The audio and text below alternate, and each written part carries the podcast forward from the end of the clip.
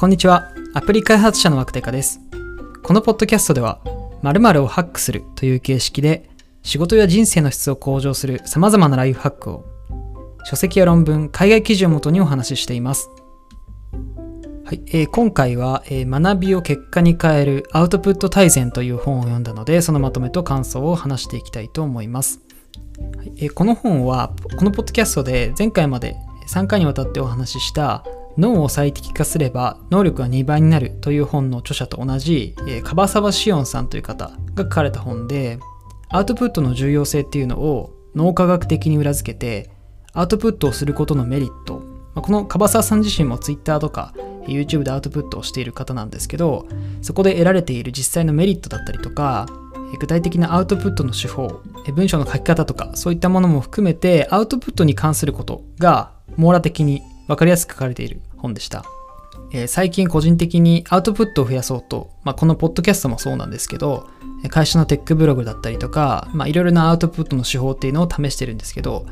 この本を読む前はアウトプットっていう行為が、まあ、科学的にどういった裏付けがあるのかとかっていうのは自分の中であんまり分かってなくてなんとなくアウトプットって重要だよねっていうのをいろんなとこで言われているので、まあ、やってるっていう程度だったんですけど、まあ、なのでそのモチベーションっていうのがいまいち続かなかったっていう課題があったんですけどこの本を読んでみて脳科学的なアウトプットの重要性っていうのが説明されていてアウトプットをより増やしていこうっていう気持ちになりましたあと、まあ、科学的な説明っていうのができるようになったので、まあ、社内とか自分が所属している組織にも広げていきたいなというふうに思っています。それからアウトプットっていうものについても、え今まで僕が意識していたのは、まあ、このポッドキャストだったりとかブログでこうパブリックに発信するっていうところだったんですけど、自己の中で完結するような情報の整理、まあ、アイデア出しとかも含まれるんですけど、そういったものが最近うまくできていないなという課題があって、この本の中では、まあ、SNS の発信とかブログっていうのもすごく重要だっていうふうに書かれてるんですけどそれ以外の、まあ、プレゼンの作り方だったりとか、えっと、アナログなノートに手書きでアウトプットをするっていうことの重要性なんかが書かれていて今、えーここに久々に買ったノートがあるんですけど、まあ、用途に応じたアウトプットの手法っていうのが、まあ、いろいろと解説をされていて直近はこのアイディア出しとかっていうのをこのアナログなノートで試してるんですけどかなりワークしているっていう実感があります。でまず最初の方の章ではアウトプットの重要性っていうのが、まあ、脳科学的な裏付け研究とかの裏付けをもとに解説されてるんですけど人間っていうのは、えーと脳の構造として20歳くらいまではインプットが中心で情報を吸収していくっていうことが得意でで20歳を超えてくるとアウトプット中心の学びに変えていく必要があるというふうにおっしゃっていてインプットをいくらしても、まあ、自己成長とは比例しないえアウトプットしないと、まあ、記憶に定着しないので自分の行動っていうのが変わらないので、まあ、自分の自己成長っていうのはインプットの量とは比例しないよというふうに断言をされています。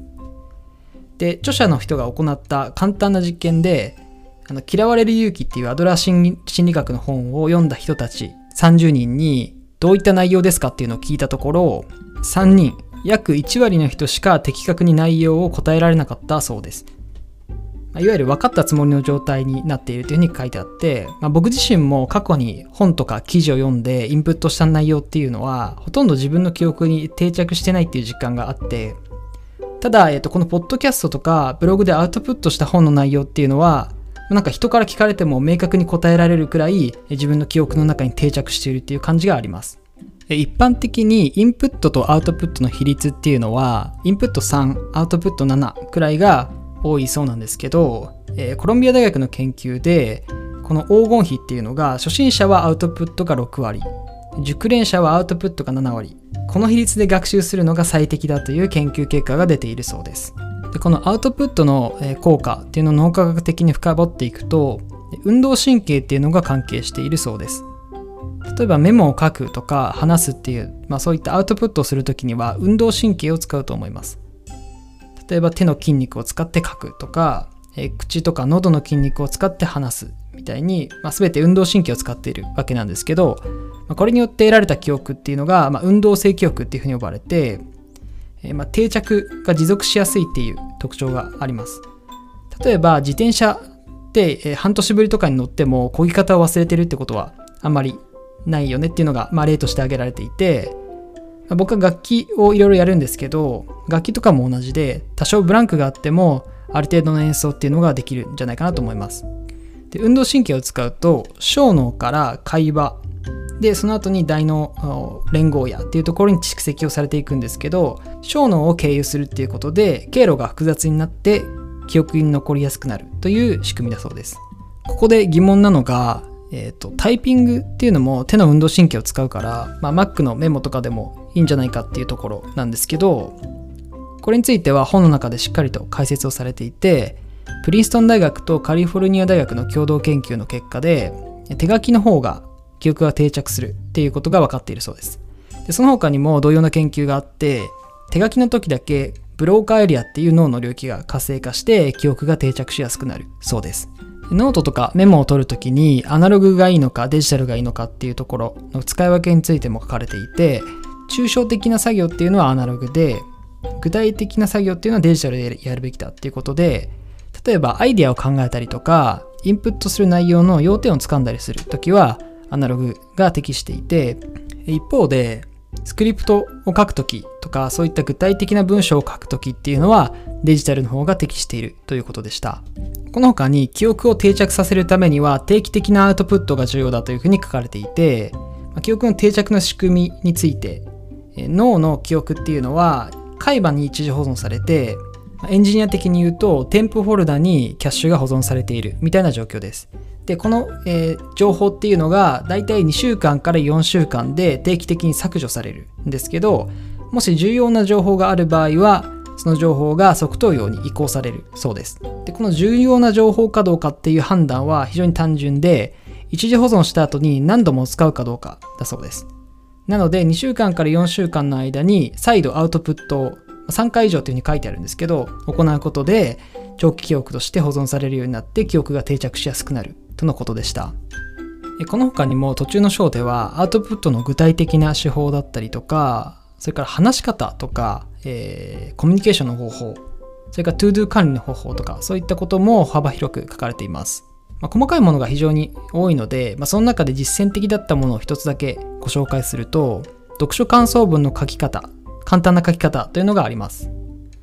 これは before と気づきと to do のこの3つをの構造を意識することで、まあ、本の感想だったりとかそういったものの文章を簡単に作ることができるというものです。え実は今回のポッドキャストの最初の方の本の説明の部分をこの形式で行ったんですけどその例をもとに解説するとまずは before この本を読むまでに自分にどういった課題があったのか例えばアウトプットのモチベーションが続いていないっていうところですね。で、えーと、気づきの部分、えー、主に記憶の定着だったりとか、まあ、アウトプットっていうのは本当にいろいろなメリットが脳科学的にあるっていうことが、まあ、気づきの部分ですね。で、 ToDo として当然アウトプットをもっと続けていこうとしているっていうことだったりとか、それからこれを科学的に人に説明していって、自分の所属する組織をレベルアップさせていくことができるんじゃないかと思ったっていうふうに、まあ、before 気づき to do っていうフォーマットを使うと、まあ、こんな感じでまとまりがある、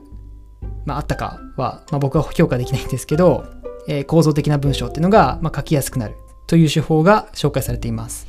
で、ここまでご紹介した通り、最初の方はアウトプットの科学的な効果っていうところについて紹介されているんですけど、一方で最後の方では、著者の樺沢さん自身が自分で、えー、メルマガだったりとか SNS とか、まあ、YouTube とかで外部向けのアウトプットを行ってきた経験から主観的にいろいろなメリットがあるという話をされていて例えば、えーと、フィードバック効果が非常に高くてまあ、知識だったりとか文章力っていう自分の能力が上達していくっていうことだったり、あとは自分のコミュニティができることで、まあ、情報がいろいろと入ってきて、インプットの質も上がると。で、知識の幅とか深さっていうのが増えたりとか、